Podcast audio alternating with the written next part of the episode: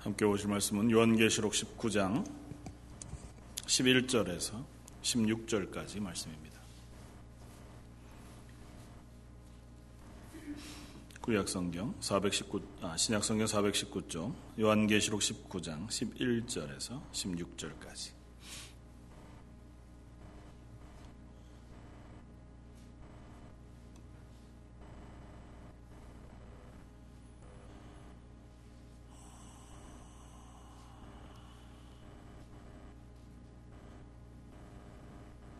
자, 였으면 우리 한 목소리 같이 한번 읽겠습니다.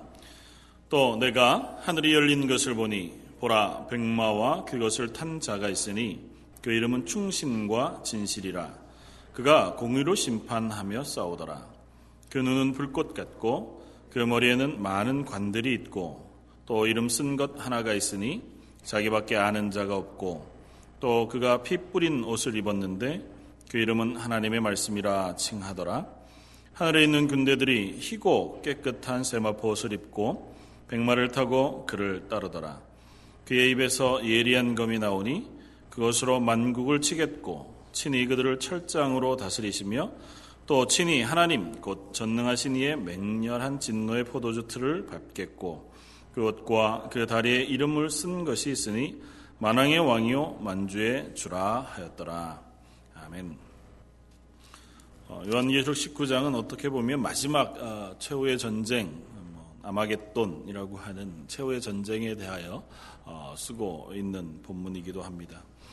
그렇다고 해서 이 전쟁이 시간상 제일 마지막 전쟁이냐? 뭐 그렇지 않다고 하는 것을 우리가 요한계시록 말씀을 계속 나누면서 함께 우리가 보았던 것입니다. 물론 이 전쟁이 마지막 심판의 전쟁인 것만은 분명합니다. 하나님께서 이 심판을 끝내시고 나면 어, 다시 는 이 세상 가운데 사단의 세력이 어, 교회를 어, 유혹하거나 혹은 핍박하는 일들이 없을 것이고 하나님의 성도들은 영원히 하나님의 나라에서 하나님과 동행하는 삶을 살게 되어질 것입니다. 그러나 그저 시간 순서로 마지막 그리고 이것이 끝나고 나면 이제 20장 천년 왕국이라고 하는 하나님과 어, 성도들이 천년 동안 왕노릇하는 천년 왕국. 그리고 나서 7절 20장 7절에 천년이 차고 나서 다시 사단이 잠깐 놓여서 어, 대환란이 일어나고 또 마지막 심판이 일어나고 있는 것과 같이 이렇게 어, 그려지고 있는 이 이야기들 때문에 지금도 여전히 많은 교회들마다 또 각 신학자들마다 여러 의견을 가지고 있습니다. 뭐 아마 많이 들어보셨겠지만 전천년 설이니 혹은 후천년 설이니 아니면 무천년 설이니 아니면 뭐 역사적 전천년 설이니 하든 그런 얘기들을 가지고 이 요한 계시록 20장의 말씀을 이해하려고 합니다. 그것이 참 아직도 어렵습니다. 그것에 대해서는 사실은 우리가 크게 궁금해 하지 않아도 괜찮을 일이라 생각이 되어집니다. 아마 신학을 공부하고 나서도 어, 그것에 대한 명확하게 잘 안다 이렇게 얘기하기가 아주 간단하지는 않습니다. 그러니까 뭐 그것이 정말 우리의 신앙의 가장 중요한 것들을 흔들 만한 사건이 아닌 것이기 때문에 다음 주에 아마 뭐 우리가 혹은 그 다음 주에 그것에 대해서 간략하게 한번 살펴보고 넘어갈 것입니다만은 오늘 본문은 그 이전에 일어나는 마지막 심판에 대한 이야기를 합니다. 근데 이 마지막 심판이라고 하는 것은 이전에 계속해서 살펴보았던 것처럼 하나님이 이 땅 가운데 임하셔서 하나님의 백성을 하나님의 나라의 알곡으로 추수하시고 하나님 알지 못하는 이 세상의 사람들을 심판하시는 그 심판의 어, 모습이고 어, 시간과 관계없이 지금 현재도 여전히 계속 이루어지고 있는 하나님의 심판의 모습이라고 하는 사실을 우리가 함께 고민하며 생각하면 좋겠습니다. 그렇다고 하면 오늘 본문의 11절부터 또 내가 하늘이 열린 것을 보니 보라 백마와 그것을 탄 자가 있었다. 이제 이분이 예수 그리스도시죠. 예수 그리스도께서 백마를 타고 아, 심판주로 오시는 모습이십니다. 마지막 최후의 심판 때 아마 그러하실 겁니다. 그러나 이미 예수님께서는 어, 십자가에 달리시는 그 때로부터 이 세상을 심판하고 계셨고 또 그 심판 가운데 이 세상은 여전히 놓여 있다고 하는 사실을 우리는 기억해야 합니다. 우리의 일상의 삶, 매일매일의 삶이 하나님의 심판 아래 있는 거죠. 그런데 다만 한 가지 우리가 그 심판을 피부로 완전히 느끼지 못하는 이유가 있습니다. 그럼 뭐냐 하면 11절에 이 사도 요한이 보았던 것처럼 하늘이 열리고 그 위에 계신 백마를 타신 예수 그리스도를 보는 것과 같이 하나님께서 그 눈을 열어 주셔야 하늘에 있는 하나님의 군대 혹은 예수 그리스도의 심판주 되심을 확인할 수 있다는 겁니다. 어, 열왕기 기록에 우리가 잘 기억하고 계실 말씀 중에 엘리사라고 하는 어, 선지자가 어, 성 안에 있을 때 아람 군대가 와서 그 성을 한번 애워싼 적이 있었습니다. 아람 왕이 어떻게 하면 엘리사를 죽일까? 저 엘리사라는 선지자 때문에 우리가 이스라엘과 싸우면 번번이 진다는 거죠. 그래서 엘리사가 어떤 성에 있다는 첩보를 전해 듣고 군대를 몰래 보냅니다. 그래서 한밤중에 그 온 군대가 엘리사가 살고 있는 거하고 있는 성을 빽빽하게 둘러싸게 됩니다. 아침에 일어나 보니까 아니 온성 주위를 아람 군대가 병거를 가지고 둘러싸고 있는 거예요. 그러니까 엘리사의 그 종이 엘리사를 향해 이제 선지자 아, 선지자 우리가 죽게 되었다는 거죠. 이거 어떻게 하면 좋겠습니까? 그때 엘리사가 이 하나님 앞에 기도하기를 그렇게 기도합니다. 하나님 이 종의 눈을 여셔서 하나님의 그 보호하심을 보게 해 주십시오. 그리고 그 종이 눈을 뜨자 그 성 주변에 둘러싸고 있는 아람 군대 바깥에 그 군대를 다시 둘러싸고 있는 하나님의 군대를 보게 해 주셨다고요. 우리의 눈으로는 볼 수 없습니다. 그 군대는 우리의 육신의 눈으로는 보이지 않는 거예요. 그러니까 이 하인 종의 입장에서 보았을 때는 아람 군대까지만 보인 거지 그 주변에 계신 하나님의 보호하심, 하나님의 그 군대, 불병과 불수레로 그것들을 둘러싸고 있는 하나님의 보호하심은 보지 못했던 거죠. 그런데 하나님께서 그 눈을 열게 해주시니까 비로소 그것을 보게 했다는 겁니다. 영적인 의미로 지금 이 요한계시록의 말씀도 동일하게 우리에게 적용할 수 있습니다. 요한계시록의 말씀은 미래의 이야기만으로 구성되어지는 것이 아니라 지금 우리에게 우리 현재를 살아가고 있는 성도들의 눈을 한번 뜨게 해주시는 하나님의 말씀인 것이죠. 그러니까 이 말씀이 아니면 우리는 이 사실을 다 깨달을 수 없습니다. 그냥 현재를 살아가면서 어, 현재 환경 속에서 우리의 믿음을 지키고 살아가죠. 특별히 지금이야 훨씬 더 우리가 하나님의 말씀을 분명하게 알고 또 하나님의 교회들이 어, 왕성해져서 온 세계 곳곳에 하나님의 교회, 하나님을 예배하는 교회들이 세워졌지만 사도 요한이 요한계시록을 쓸 때 당시만 해도 AD 그저 90여 어, 년에서 100년 사이 정도쯤. 그러니까 예루살렘 성은 이미 70년에 무너졌습니다. 그래서 예루살렘 성전이 완전히 회파되어졌고 이스라엘은 로마로부터 완전하게 압제를 당한 상태가 되어 버렸습니다. 하나님의 교회들은 로마로부터 또 유대인들로부터 끊임없이 고난받았고 이제 AD 90년이 지날 때쯤이 되어지면 그야말로 처음 심각한 이단의 도전 그리고 로마의 압제로부터 교회의 근간이 흔들릴 만한 그 지경에 놓여 있게 되어진 거란 말이죠. 그러니까 교회 입장에서 성도들의 입장에서는 그렇게 고민합니다. 아니 예수님께서 우리를 하나님의 교회로 만드셨어요. 성령을 부어 주셨습니다. 말도 못할 경험을 한 거죠. 하나님께서 우리에게 하나님의 영을 부어 주시는 경험을 했으니까 그 하나님의 영이 내 속에 들어와서 나로 하여금 내가 알지 못하는 말 방언으로 하나님의 예수 그리스도의 복음을 선포하게 하고 그것이 이 주변에 있는 외국인들, 그 외국에서 살던 그들의 귀에 그들의 나라 말로 들려 그들이 회개하고 세례받아 하나님의 교회가 됐잖아요. 그럼 평생에 해볼 수 없는 놀라운 경험이었단 말이죠. 그리고 그것으로 이루어진 교회가 하나님 앞에 그야말로 은혜가 넘쳤습니다. 주인이나 하인이나 남과 여 혹은 부유함과 가난함에 관계없이 지위 고하 상관없이 그들이 다 하나의 공동체가 되었습니다. 자기의 모든 재산을 다 팔아 교회 앞에 내려놓고 사도들의 발 아래 내려놓아 그 재산을 가지고 서로 나누어서 서로 먹고 함께 공동체 생활을 하며 끊임없이 예수 그리스도가 예수님의 말씀을 사도로부터 듣고 그 은혜를 누리고 그것을 전하고 그 하나님의 나라를 사모하는 시간들을 가졌단 말이죠. 예수님이 승천하실 때 예, 천사들의 말처럼 야 이제 내가 가면 이 가는 것을 본 사람들 중에 다시 오는 것도 볼 사람이 있을 것이라 말씀하셨으니까 곧 오실 거라는 거죠. 그 감격으로 시간을 보냈는데 그렇게 보내기를 벌써 60년, 70년을 보낸 거잖아요. 허다한 사람들이 죽었습니다. 허다한 교회 성도들이 순교를 당했고 허다한 교회들이 핍박을 당했습니다. 교회가 잔해를 당해서 그야말로 흔적도 없이 사라지기도 했습니다. 예루살렘 교회가 커다란 핍박 때문에 사방으로 다 뿔뿔이 깨어져 흩어져 버린 것들을 이 교회들이 보았습니다. 사도 요한이 그 산 증인이잖아요.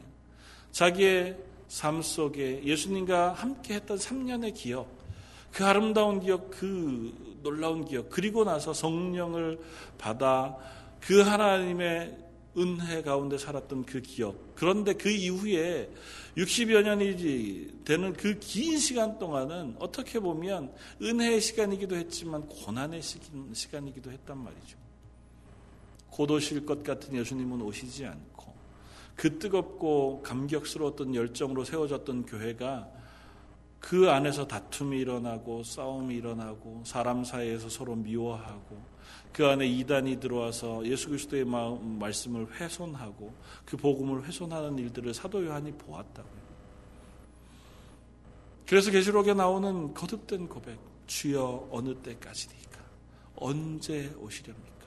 요한계시록을 마감하고 하나님을 향하여 외치며 기도하는 마라나타 주여 어서 오시옵소서. 그 고백이 사도 요한과 교회 가운데 가득하단 말이죠. 그런 상황 속의 암울함, 어떻게 보면 그런 그 믿음의 결과 없는, 어떻게 보면 이 세상의 세력이 예수 그리스도의 보혈을 이제는 덮어버린 듯한, 이 세상의 로마라고 하는 강대한 나라, 아무리 봐도 무너질 것 같지 않고, 아무리 보아도 더 이상은 그 로마라는 나라를 이길 가능성이 없어 보이는 이때에, 하나님의 나라가 과연 이 로마라는 나라를 이기고 하나님의 교회가 예수 그리스도의 복음으로 세워질 것이냐고 하는 그 마음이 교회 가운데 있단 말이죠. 이 사도 요한 가운데 있다. 그때에 사도 요한의 눈을 뜨게 하시고 반모라는 섬에 외로이 기도하는 그야말로 동굴 속에서 벽을 부여잡고 돌멩이를 부여잡고 하나님을 향하여 간절히 기도하는 사도 요한에게 하나님께서 임재해 주셔서 그의 눈을 여시고 하늘을 보게 하셨다고요. 눈을 열어 하늘을 보니 하늘이 열렸어요. 그동안 바라보던 해와 달, 그 별들이 떠 있는 하늘이 아니라 하나님이 살아계신 그 보좌를 보게 되었다. 그 이전에도 계속해서 나오는 하늘의 보좌의 모습들이 나오잖아요. 큰 바다와 같은 모습, 그 뒤에 보좌 안에 앉아 계신 예수 그리스도, 어린 양 대신 예수님과 흰옷 입은 14만 4천 명의 성도들의 모습, 예수 그리스도께서 심판주로 오시는 모습, 그 모든 것들을 보아왔단 말이에요. 그것을 다시 보게 하시는 겁니다. 눈을 열어 하늘을 보니 하나님께서 우리가 보지 못했던 것들을 보게 하신다고요. 지금 실패하고 넘어지고 완전히 포기되어질 것 같은 교회들을 향하여 아니다, 너의 눈을 떠라. 너의 눈 그것이 보지 못하는 하나님의 임재하심이 있다고 선언해 주고 계신다고. 그것이 사도 요한에게만 이겠냐고요. 이 말씀을 지금 쓰고 읽고 나누고 있는 지금 저와 여러분들에게도 동일한 것들을 보이시기를 원하시는 겁니다. 아, 그럼 나도 요한처럼 어느 날 갑자기 내 눈이 탁 떠지면서 하늘이 열리고 하나님의 보좌를 보면 좋을 텐데. 아, 물론 좋죠. 안 그래도 이 말씀이 하나님의 말씀이라고 우리가 신뢰한다면 이 말씀이 하나님이 우리에게 허락하신 말씀이라는 사실을 우리가 믿는다면 사도 요한에 본 것을 우리가 보는 것과 같지 않겠습니까? 우리라에게는 그것을 보게 하시는 줄 압니다. 저와 여러분들의 삶이 여전히 하나님의 교회가 정말 흥왕하는가? 예수 그리스도의 그 복음이 정말 이 세상 가운데 승리하는가? 여전히 이 세상 속에서 하나님께서 살아 역사하고 우리의 인도자가 되시는가 하는 것들이 의문에 빠져 있을 때에 우리의 눈을 열어 하늘을 보게 하시고 그 하늘 뒤편에 백마를 타시고 이 세상을 향하여 달려오시는 예수 그리스도를 보게 하신다. 그 하나님이 우리와 함께 하심으로 그 하나님이 우리의 구주가 되심으로 너희는 담대하라 너희는 그곳에서 하나님의 교회로 굳건히 서라고 말씀해 주고 계신 겁니다. 오늘 이 마지막 심판의 어, 주인 되시는 예수 그리스도의 모습을 우리가 한번 살펴보기를 원합니다. 처음 11절은 이렇게 얘기합니다. 백마와 그것을 탄 자가 있으니 그 이름은 충신과 진실이라 그가 공의로 심판하며 싸우더라. 예수님을 어떻게 표현하고 있냐면 백마를 타고 오신 분이라고 표현합니다. 백마를 타고 왔다고 하는 건뭐 여러 가지로 해석할 수 있겠지만 간단하게 이해하면 지금 전쟁하시러 오시는 예수님이신데 그 전쟁의 승리자로 오시는 예수님이세요. 어, 로마 시대 때 백마를 탄다는 건 높은 사람 혹은 아니면 승전한 장군들이 타고 로마 시내를 개선해 들어올 때 타는 말이 주로 백마였다고요. 뭐 꼭 그렇지 않아도 백마를 타신 예수님의 모습은 그런 것입니다. 승리를 확보하고 이미 어, 승전하여 오시는 예수님. 그러니까 우리가 10, 어, 1자, 19장의 말씀 혹은 20장의 말씀을 읽다가 보면 야 최후의 전쟁 아마겟돈 야 이게 막 하나님과 사단의 세력이 충돌해서 온 세상 가운데 거대한 전쟁이 일어나는 마지막 전쟁과 같은 생각이 든다고요. 그래서 세상은 그 이미지를 자꾸 팔아먹잖아요. 영화로도 만들고 또 뭐 소설로도 쓰고 생각해 보세요. 그게 큰 전쟁이 될까요? 마지막 예수님이 이 땅을 향하여 백마를 타고 오셔서 이제 심판을 하시는 전쟁을 하러 오셔요. 그러면 사단의 세력이 이 땅 가운데서 막 들고 일어나서 강대한 세력으로 예수님과 예수님의 군대와 함께 싸워가지고 치열한 접전이 일어나는 전쟁이 일어날까요? 그래야 그럴듯 하잖아요. 그럴듯해 보이는데 생각해보면 그럴 수가 없어요.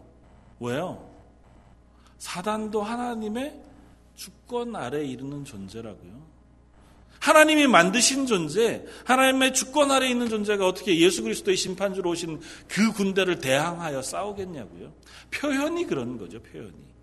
표현이 마지막 전쟁으로 표현되어지고 있는 거지, 그냥 무자비하게 하나님께서 그 심판을 행하시는 거예요. 그래서 오늘 본문 뒤에 보면 그 어, 설명들을 우리가 확인할 수 있어요. 예, 예수님께서 마지막 심판을 행하실 때 마치 이 세상의 사단과 세상의 큰 성 바벨론 혹은 큰 음녀 아니면 뭐 거짓 선지자 666 그것들이 대단한 권세를 가지고 예수님을 대항할 것 같아 보이지만 그렇지 않다고요. 대항할 수가 없어요. 대항할 만한 권세가 없습니다. 그들이 그들의 힘을 발휘하는 것은 예수님께서 하나님께서 그 심판을 유해하고 계신 3년 6개월 42개월, 3년 6개월, 42개월, 1260일. 그 기간 동안이라고. 한때, 두때, 반때. 하나님께서 그냥 허락해 놓으신 기간 동안에만 자기들이 그냥 자기 마음대로 사는 거예요. 잊어먹은 거죠. 곧 예수님이 오시는데 그 곳이 시간이 지나가는 동안 우리가 그 곳이 줄 모르고 잊어먹은 거예요. 사단도 지금 내가 왕이다 생각하기를 이제는 하나님과도 싸워볼 만한 걸 그렇게 착각하는 걸 수도 있고 우리들도 그러다가 보니까 야 이 세상 세력이 하나님과 싸워도 이겨버릴 것 같은 착각 속에 있는 거죠. 야 예수님이 오셔도 될까? 하나님 말씀하신 대로 정말 하나님이 온 세상의 주권자로 승리하실 수 있을까?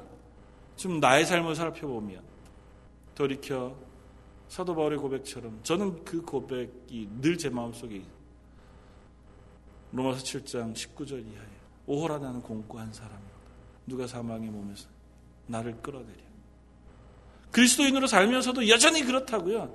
나도 여전히 죄악에 지고 여전히 하나님의 거룩한 삶을 살지 못하는 그 삶 속에 있으니까 정말 될까? 정말 하나님이 날 구원하셔서 하나님의 거룩한 흠 없는 하나님의 백성 경건한 하나님의 자녀 만들어 주신 그 자리에 설 수 있을까 하는 자꾸 의문이 생긴다고요. 그럴 때 이 말씀을 우리가 상고하면서 이 말씀 가운데 주시는 확신을 우리가 갖길 바랍니다. 아니다. 예수님은 오신다. 오실 뿐 아니라 그 예수님은 심판주로 오신다는 거예요. 백마를 타고 오신다고요. 백마를 타고 그 이름이 충신과 진실로 오신다고요. 충신이라는 말은 아, 자꾸 뭐 이런 말 해봐야 저나 여러분들이나 모르는 말을 하는 건데 헬라어로 πιστός라고 하는 단어예요. πιστός라고 하는 단어는 다른 말로 번역하면 믿음이라는 단어로 번역할 때 πιστός라고 하는 단어를 씁니다. 신실. 그러니까 예수님께서 백말 타고 오시는데 그 이름이 어, 신실함이세요. 그러니까 우리가 우리와 약속하신 그 약속을 포기하지 않고 잊어버리지 않고 지키시는 분으로 오시는 거예요. 이 말씀 가운데 하나님께서 선언해 주신 그 약속을 하나도 놓치지 않고 그대로 이루시는 예수님으로 오시는 거예요. 이 땅에 태초에 하나님께서 천지를 창조하시고 인간이 타락한 이후에 그 인간과 언약하여 우리를 구원하시겠다는 언약을 하신 하나님께서 2000년 전에 예수님을 이 땅에 보내셔서 십자가에 매어 달려 죽게 하심으로 우리를 향하신 구원의 계획을 완성하셨던 것을 그 약속을 지키셨던 것처럼 또 다시 오마 약속하셨던 그 약속을 신실하게 지키시는 예수님으로 오신다고요. 충신과 진실이시라는 진실이라고 하는 말도 마찬가지예요. 그 말씀하신 것이 하나도 거짓됨이 없으시다는 거예요. 하나님께서 언약하신 것 가운데 조금도 거짓됨이 없으신 하나님이신 거예요. 그러니까 예수님께서 다시 오시는 것은 당신의 언약을 신실하게 지키시는 분으로 오시는 것이고 그 신실하게 지키시는 예수님은 중간에는 까맣게 잊어먹고 있다가 오시는 그날 딱 돼서 알람이 울리니까 아 내가 잊어먹었다. 이제는 저 인간의 세계 성도들을 지키러 가야지 오시는 게 아니고 예수님이 가신 그 순간부터 하나님 우편에 가신 그 순간부터 지금까지 하나님 우편에서 거듭 우리를 대신하여 우리를 위하여 기도하고 계시는 대언자로 또 여전히 우리의 인생 가운데 개입하셔 우리를 구원하시는 구원자로 계시면서 그 언약을 완성하시는 분으로 오신다고요. 하나님의 약속에는 더딤이 없습니다. 지체가 없고 거짓이 없습니다. 포기가 없고 조금의 주저함도 없으십니다. 하나님은 약속하신 것을 지키시는 분이세요. 예수님이 오시는 것은 하나님의 말씀대로 이 성경에 쓰여진 그대로 오십니다. 이것 가운데 어떤 것은 시간이 지나가다 보니까 좀, 아, 야, 이건 좀 포기하자. 이건 내비두지 뭐. 그렇게 안 하신다고요. 하나님 말씀하셨으니 이루어진다고요. 그것에 우리가 증거를 보잖아요. 창세기 1장에. 하나님이 말씀하시니 그대로 된지라라고요. 빛이 있으라 하시니 빛이 있었고 하늘 위의 물과 땅 아래 물로 나뉘라고 하시니까 나뉘었다고요. 동물들이 그 종류대로 그러니까 종 뭐, 이제 뭐 우리가 아, 창조과학이나 이런 걸 설명하려고 하면 이렇게 종 무슨 종 무슨 종 이게 개과 뭐 그다음에 고양이 그 종류대로 하나님께서 지으셨어요. 말씀하신 대로 지으시니 그대로 된지라예요. 그종 안에서는 어쩌면 조금 변화가 그 이후에 살아가면서 있을지 모르죠. 또 좀 털이 긴 놈, 털이 좀 짧은 놈, 키가 좀 큰 놈, 키가 좀 작은 놈, 색깔이 좀 까만 놈, 하얀 놈, 이렇게는 좀 바뀌어갈 수 있겠죠. 그러나 그 종은 하나님께서 지으셨다. 그러니까 종에서 종으로는 변하지 않아요. 진화론에서 얘기하는 것처럼 결코 물고기가 뭐 깨구리가 되거나 깨구리가 뭐 원숭이가 되거나 원숭이가 사람이 되지는 않는다. 종류별로 하나님이 지으셨다. 말씀하시니 됐잖아요. 그것처럼 하나님 말씀하시니 오신다고요. 하나님 말씀하셨으니 지키신다고요. 하나님께서 하나님의 교회를 지키시기로 선언하셨으니 하나님의 교회를 선언하신 대로 지키신다고요. 하나님의 성도들을 하나님의 손 아래 붙잡고 계신다고 말씀하시니 저와 여러분들의 삶을 붙잡으신다고요. 우리가 할 것은 아멘으로 믿는 것입니다. 의심해봐야 우리의 손해죠. 저 여러분들에게 요구하시는 것은 그것입니다. 믿음. 하나님의 신실하심을 믿는 믿음. 그분은 또 싸우시는 분으로 오세요. 공의로 심판하시는 분. 공으로 심판하시는 것을 싸움으로 표현하고 있을 따름이에요. 세상을 향하여 하나님의 진실하심과 의로우심 그 공의를 따라서 이 세상을 심판하시는 싸움을 싸우세요. 지금도 동일하죠. 이 세상 가운데 하나님의 의를 세우시는 싸움을 싸우세요. 대신 지금은 하나님이 직접 하시는 것이 아니라 하나님의 교회로 하여금 그 역할을 하게 하세요. 이 세상 가운데 하나님의 믿음, 하나님의 살아계심을 선포하는 싸움을 저와 여러분들에게 싸우기를 요청하신다고. 그 싸움을 완성하시는 그날 우리가 하나님의 군대가 되어지고 하나님의 백성이 되어지는 줄 믿습니다. 그리고 그 예수님은 12절 그 눈은 불꽃 같고 그 머리에는 많은 관들이 있고 또 이름 쓴 것 하나가 있으니 자기밖에 아는 자가 없다. 또 그가 피 뿌린 옷을 입었는데 그 이름은 하나님의 말씀이라 그렇게 어, 쓰고 있습니다. 그분의 이름은 말씀이에요. 두 번째는 뭐 사도 요한이 즐겨 표현하는 그 표현. 태초에 말씀이 계시니라 말씀이 육신이 되어 우리 가운데 거하시잖아요. 예수 그리스도에 대한 또 다른 표현이죠. 그런데 왜 굳이 말씀이라고 표현하냐면 그건 조금 아까 우리가 충신과 진실이라고 하는 것을 설명하면서 우리가 함께 나누었던 하나님의 말씀으로서의 예수 그리스도 대신 그 진실하심 그리고 그 언약을 완성하심 그리고 그 신실하심에 대한 또 다른 표현 그것으로 예수 그리스도께서 이 심판주로 오시는 것을 설명하는데 좀 특이한 표현이 있어요. 그게 뭐냐면 이름 쓴 것이 하나 있는데 자기밖에 아는 자가 없다는 겁니다. 이게 도대체 무슨 말일까요? 어디에 이름을 썼다는 거고 그걸 누구 누구밖에 모른다는 걸까요? 문맥을 살펴보면 이렇습니다. 그 분이 이렇게 백마를 탄 분의 눈이 불꽃 같아요. 그건 아마 불꽃 같은 눈으로 온 삶, 우리가 온 세상을 꿰뚫어 보시는 예수 그리스도에 대한 또 다른 표현이겠죠. 그러니까 이 세상의 모든 것, 우리는 겉모양만 봐요. 이 세상 가운데 승승장구하던 사람들과 그렇지 못한 사람들, 혹은 우리의 인생의 겉모양만 보지만 하나님은 우리의 중심을 보시잖아요. 심판주로 오시는 예수님 우리의 중심을 꿰뚫어 보시는 눈, 불꽃 같은 눈을 가지고 오세요. 그러니까 아무리 그 예수님 앞에 스스로를 속여서 거룩한 척해도 그 마음의 거룩함과 예수 그리스도의 보혈의 피로 씻음 받은 구원이 없는 자들은 그것이 간파당할 수밖에 없어요. 그게 심판당하는 거예요. 그러니까 우리는 속일 수 있어요. 그러나 예수 그리스도를 속일 수는 없어요. 예수님은 그 불꽃 같은 눈을 가지고 심판하러 오셔요. 그리고 그 머리에는 많은 관들이 있어요. 이 관이라고 하는 표현은 요한계시록에는 두 가지로 나와요. 하나는 경쟁, 승리했을 때 씌워주는 멸류관이라고 하는 어, 헬라어, 그뭐 스테파노스라는 단어로 쓰이고 또 하나는 어, 왕이 쓰는 관, 그러니까 통치자로서 쓰는 관이 있는데 그건 디아데마라고 하는 또 다른 헬라어로 쓰는데 여기에는 두 번째예요. 그러니까 통치자로 오시는 예수님이 쓰신 관이에요. 그러니까 전쟁에서 승리해서거나 싸움에서 승리해서가 아니라 온 세상을 통치하시는 예수님으로 오시는 분이시기에 그 통치자 되신 예수님의 권세를 표현하는 관을 쓰고 오시는 거예요.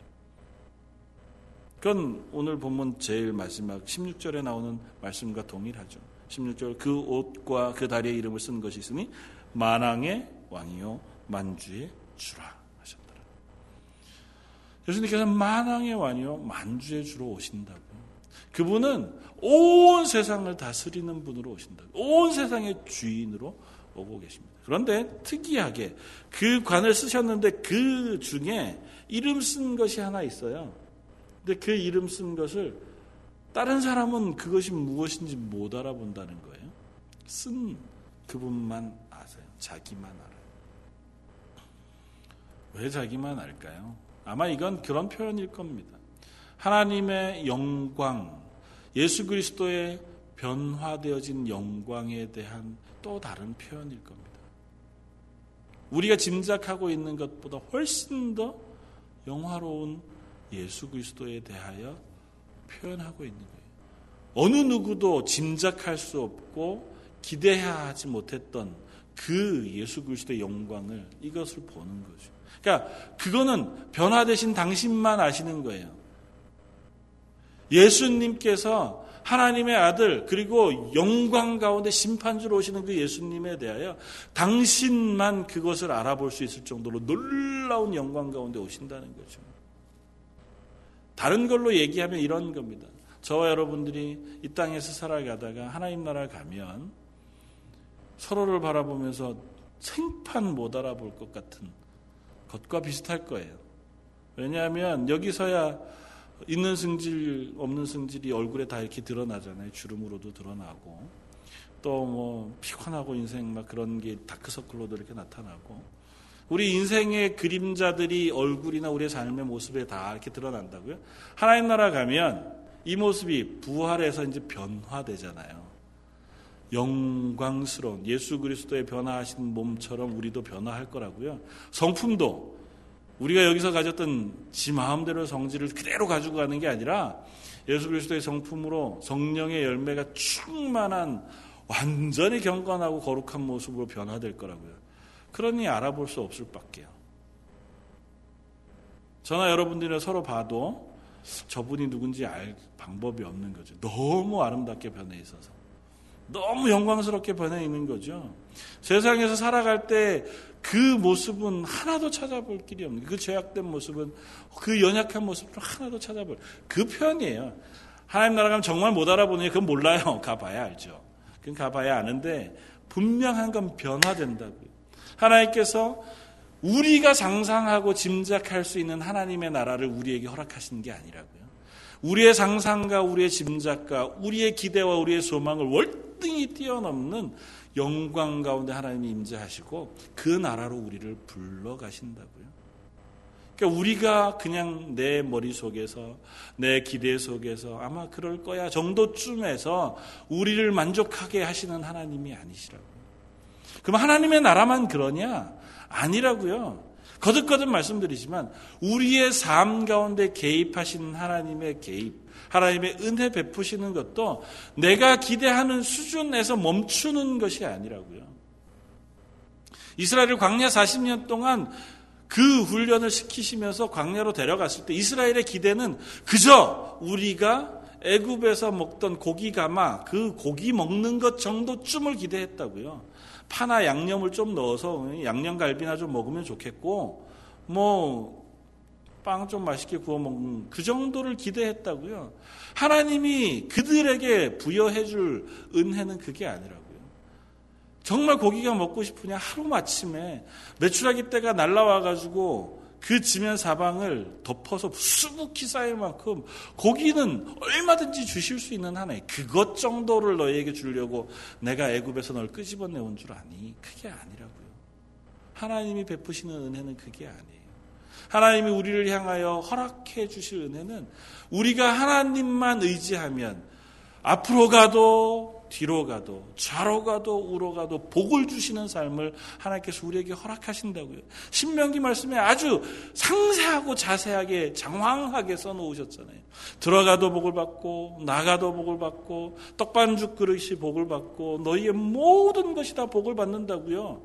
그렇게 하나님이 우리를 하나님의 사람으로 만드셨다고요. 지금 하나님의 교회 성도로 우리를 부르셔서 하나님의 사람 만드신 것도 마찬가지예요. 기대를 하고 우리가 그것을 소망하고 사느냐 그렇지 않느냐의 차이일 뿐이에요. 내가 예수를 믿어도 교회를 출석해도 하나님의 은혜를 구해도 그 그게 뭘까 별로 기대 없이 그냥 난 살아가는 사람들에게라면 하나님의 은혜가 어쩌면 그 풍족으로 풍요로운 것으로 누려지지 않겠죠. 그러나 소망 가운데 하나님이 내게 베푸실 은혜를 사모하는 마음으로 예배의 자리에 참여하고 기도의 자리에 서고 하나님의 은혜를 사모하는 삶을 살아간다면 필경은 그에게 하나님께서 놀라운 은혜를 베풀어 주실 것이라고. 그게 뭐냐? 그건 맛보아야 알지. 영혼에게 주시는 놀라운 은혜, 평안함이기도 할 것이고 우리 육체 가운데 허락하신 놀라운 이적이 있기도 할 것입니다. 예수님이 보여주신 수많은 기적과 예수님이 보여주신 수많은 능력의 말씀들을 통해서 우리들은 조금 하나님의 사람으로 살아가는 기쁨들을 확인해 볼 수 있습니다. 그것 가운데 얼마를 저와 여러분들이 누리며 또 맛보며 살아갈 수 있게 되어지기도 바랍니다. 그리고 그 삶 속에 서는 것은 오로지 예수 그리스도의 보혈의 피를 의지해서만 가능하다고. 오늘 13절이 얘기하는 것처럼 또 그가 피 뿌린 옷을 입었는데 그 피 뿌려진 옷 그것은 예수님께서 흘리신 보혈의 피. 그 다음에 나오는 14절 하늘에 있는 군대들이 희고 깨끗한 세마포 옷을 입고 백마를 타고 그를 따르더라. 예수님이 피 뿌려 주셔서 입을 수 있는 흰 세마포 옷을 저와 여러분들이 입고 그 뒤를 따른다고요. 흰 세마포 옷은 왕만 입을 수 있어요. 그리고 제사장만 입을 수 있습니다. 그냥 일반 사람들이 흰 세마포 옷을 입고 살 수 있는 방법이 없어요. 죽을 때 수의로 입을 수 있을 따름이겠죠. 흰 세마포, 죄 씻음을 받은 예수 그리스도의 보혈의 피로 깨끗이 씻어진 옷을 입고 백마탄 예수님을 뒤따라 하나님의 군대로 나아가는 이 성도들의 모습 그것이 저와 여러분들이요. 저와 여러분들이 이 세상에서 그냥 그렇게 살아가다가 끝나고 마는 인생이 아니고 이 세상 가운데서 그냥 나 하나의 인생 하나도 버틸 수 없어서 허덕허덕 하면서 그저 주일날 교회 출석하는 것에서 끝나는 인생이 아니라 예수님의 뒤를 따라 나도 세마포 그 보혈로 씻은 그 놀라운 은혜의 감격을 가지고 예수님의 심판에 동행하는 군사로 이 세상 가운데 살아가는 사람들이라고요.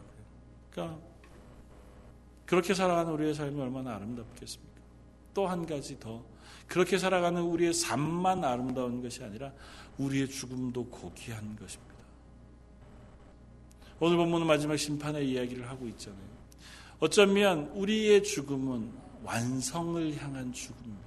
그래서 성도의 죽음은 장례 예배 때 가서도 어, 우리가 뭐 너무너무 슬프지요.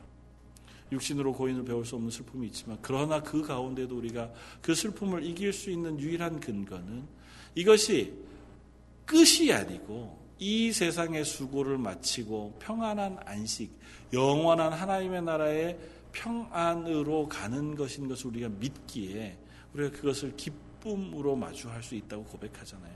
그런데 성도가 아닌 사람의 죽음은 그건 참으로 슬픈 거라고요. 성도가 아닌 사람의 죽음은 그것으로 그의 인생의 모든 구원의 기회가 사라지는 죽음이에요. 오늘 본문을 따지면 저 뒤에 19절 이하에 본 그들이 죽어서 새들이와 그들의 육체의 살을 다 먹어버리는 죽음이에요. 저주받은 죽음. 이제는 그 육신이 영원히 꺼지지 않은 유황불 못에 던져지는 심판의 죽음에 불과한 거라고. 그러니 세상 사람들은 죽음을 슬퍼할 밖에요. 그것으로 끝이 나는 거니까요. 그것으로 더 이상은 기회가 없는 것이니까. 그러나 저와 여러분들은 그렇지 아니하다. 저와 여러분들은 여기에 보여지는 성도들과 같이 예수님과 함께 영원한 기쁨과 영원한 승리 가운데 서게 되어지는 사람이 되어진다. 그러므로 저희들은 저희가 가지고 있는 삶, 그리고 우리 이면에 살아계신 하나님을 믿음으로 볼 수 있는 그 신앙을 가지고 살아갈 수 있게 되어지기를 바랍니다. 그리고 그 예수님은 또 15절 그의 입에서 예리한 검이 나오니 그것으로 만국을 치겠고 친히 그들을 철장으로 다스리시며 또 친히 하나님 곧 전능하신 이의 맹렬한 진노의 포도주 틀을 밟겠고 그 옷과 다리에 이름을 쓴 것이 있으니 만왕의 왕이요 만주의 주라 하더라. 예수님은 만왕의 왕이요 만주의 주로 오시면서 심판주로 오세요. 그래서 성도들은 그 뒤를 따르며 하나님의 군대로 하나님과 동행하지만 그렇지 않은 사람들은 하나님의 심판 아래 놓여 있는데 얼마나 두렵고 무서운 심판 가운데 놓여지냐면 철장으로 다스리세요. 요한계시록에 거듭거듭 표현하고 있는 이 철장으로 다스림. 쇠몽둥이로 때려서 부수신다는 거예요. 토기장이가 그릇을 굽고 나서 잘못되어진 그 토기를 쇠망치 쇠몽둥이로 부수어서 완전히 박살을 내는 것처럼 하나님의 구원받지 아니하는 이 세상의 모든 세력을 예수님께서 쇠몽둥이를 가지고 다 부수신다고요. 그것이 예수님이 이 땅에 행하시는 심판의 모습이에요. 우리에게 그것이 임하지 않는 것이 얼마나 큰 은혜입니까? 우리도 그 자리에 있어야 할 사람들임에도 불구하고 우리가 그 심판 아래 서는 것이 아니라 하나님 뒤편에 따라가면서 그 심판의 동행자가 되어진다. 그 뒤에서 하나님을 예배하고 찬양하는 사람이 되어진다. 계시록엔 거듭거듭 하나님의 교회들의 모습은 찬양하는 사람들로만 나와 있어요. 예배하는 사람들로만 나와 있다고.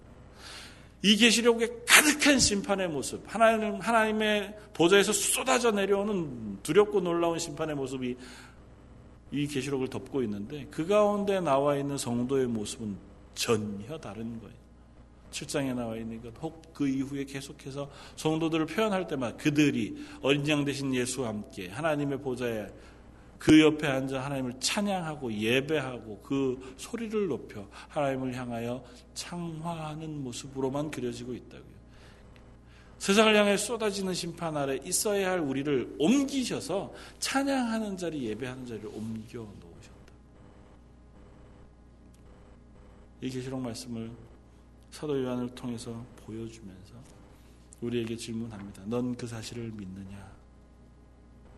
너는 그 믿음으로 지금 현재를 살아내고 있느냐? 이것이 그냥 어디 박물관에 가 그림 그려놓은 것 구경하고 나면 잊어먹는 것처럼 남의 얘기로 들리는 것이 아니라 나의 삶 속에 직접 말씀하신 하나님의 음성으로 듣느냐는 겁니다. 엘리사의 종이 눈을 떠 바라본 것처럼 우리의 눈이 이 계시록의 말씀을 통하여 떠져 하나님의 하나님 되심을 우리가 보고 있느냐는. 그 하나님 되심을 보았다면 그 믿음이 우리의 삶으로 드러나게 되기를 바란다는 겁니다. 두려워하지 말아라. 너희 삶 가운데 있는 어떠한 것을 인하여도 낙심하지 말아라. 이 모든 것을 명하신 분이 하나님이시니 이루실 분도 하나님이시다. 그 일에 동반자로 우리를 부르셔서 부르심에 합당한 삶을 살아가도록 요청하시기는 하지만 그렇다 해서 그 모든 책임을 하나님은 교회나 저와 여러분들에게 돌리시지 아니하신다고요. 그것의 결국 완성은 하나님이 하십니다. 우리는 그저 그 옆에 함께 따라가는 사람들이 어떻게 보면 이것이 우리의 신앙생활을 너무 나태하게 할 가능성이 있겠지만 우리가 하는 역할은 누군가가 얘기하는 것처럼 그저 거두는 거예요. 예수님이 이 땅을 향하여 하나님의 살아계심의 그 구원의 메시지를 선포할 때 우리는 그저 거들어 우리의 입술로 그것을 고백하고 그 삶으로 살아내므로 하나님 살아계신다는 것을 우리의 삶 속에서 드러내는 거예요. 니네가 하기 싫으면 말하라. 그러면 내가 돌멩이를 시키든지 나무를 시키든지 할 터이니 하나님 얼마든지 그러실 수 있는 분이라고요. 그러니까 더 열심히 해야겠죠. 우리는 돌과 나무는 아니잖아요. 우리는 예수 그리스도의 구원받은 성도들이잖아요. 이미 약속되어진 하나님의 구원의 은혜와 지금도 허락되어지는 하나님의 보호하심 아래 있는 하나님의 사람들이잖아요. 우리가 이 땅에 있는 동안에만 그 믿음을 확인하여 들어 증거로 드러내어 살아갈 수 있는 사람들이죠. 저 여러분들이 그 가운데 서기를 바랍니다. 그리고 그 가운데 우리의 유일한 무기는 오늘 말씀 가운데 나오는 예수 그리스도의 입에서 나오는 예리한 검, 그 말씀의 검입니다. 온 세상을 결국 심판하시는 것은 하나님의 입에서 나오는 예수 그리스도의 입에서 나오는 말씀이에요. 그래서 우리가 성도로 살아가는 이 세상의 삶의 유일한 무기는 말씀이에요. 이 말씀 속에 허락해 주시는 하나님의 언약이 우리의 믿음의 근거가 되는 거고, 이 말씀 속에 요청하시는 하나님의 요청과 요구가 우리가 살아가야 할 길이 되는 거고, 빛이 되는 겁니다. 우리가 낙심할 때 이 말씀 속에서 하나님께서 위로하실 것이고 우리가 지치고 힘겨울 때 이 말씀 속에서 우리를 격려하실 겁니다. 말씀이 아니고는 그것들을 우리가 허락받는 방법이 없습니다. 물론 교회를 통해서 성도들을 통해서 우리가 그 희미한 그림자를 맛볼 겁니다. 서로 사랑함으로 하나님 앞에서 성도 되어진 서로가 서로를 위하여 기도함으로 그것들을 맛볼 겁니다. 그러나 그 모든 것의 원천이 되어지는 힘은 하나님의 말씀이에요. 하나님의 말씀 속에서 저와 여러분들이 그리스도인으로 되어져 가기를 바라고 그리스도인으로 이 땅에서 기쁨을 누려가는 저와 여러분들 되기를 주님의 이름으로 부탁을 드립니다. 한번 같이 기도하겠습니다. 한번 말씀을 생각하면서 우리 소리를 내어서 한번 같이 기도하기를 원합니다. 하나님 우리가 이 말씀 속에 하나님의 구원받은 성도로 부르심 받은 것을 감사합니다. 그렇게 기도하면 좋겠고 이렇게 지금도 우리를 보호하시고 인도하시며 온 세상의 심판주로 살아 역사하시는 하나님을 우리가 예수님을 두 눈으로 신뢰하며 바라볼 수 있는 성도 교회가 되게 해주십시오. 우리 교회 가운데 그것을 예배하는 예배와 또 찬양하는 찬양과 간구하는 기도가 넘쳐나는 교회가 되게 해주십시오. 우리 한 목소리 같이 한번 기도하겠습니다. 감사와 잘 받으시기 합당하신 주님, 우리로 하나님의 교회로 부르시고 하나님의 말씀으로 저희를 격려하셔서 그 말씀 가운데 하나님의 은혜를 베풀어 주심을 감사합니다. 우리는 하나님의 사람들입니다. 우리는 하나님께서 이 땅에 부르신 하나님의 백성들인 것을 고백합니다. 저희 런던 제일 장로교회가 이 땅 가운데 부르심 받은 교회로 서기를 원합니다. 아버지 하나님 지금도 살아계셔서 우리 가운데 역사하시고 우리 하나님의 말씀을 부여해 주시며 하나님의 은혜를 베푸시기를 기뻐하시는 하나님 저희를 통하여 하나님의 나라를 세워가시고 저희를 통하여 하나님의 살아계심을 선포하기를 원하시는 하나님 여기에 모여 예배하는 하나님의 사람들을 통하여 저희 런던 제일장로교회 예배를 통하여 저희 런던 제일장로교회 하나님 앞에 서 봉사하며 또한 살아가는 믿음의 고백을 통하여 그 하나님의 살아계심을 증거하는 역사를 저희로 보게 하시고 경험케 하여 주시옵소서.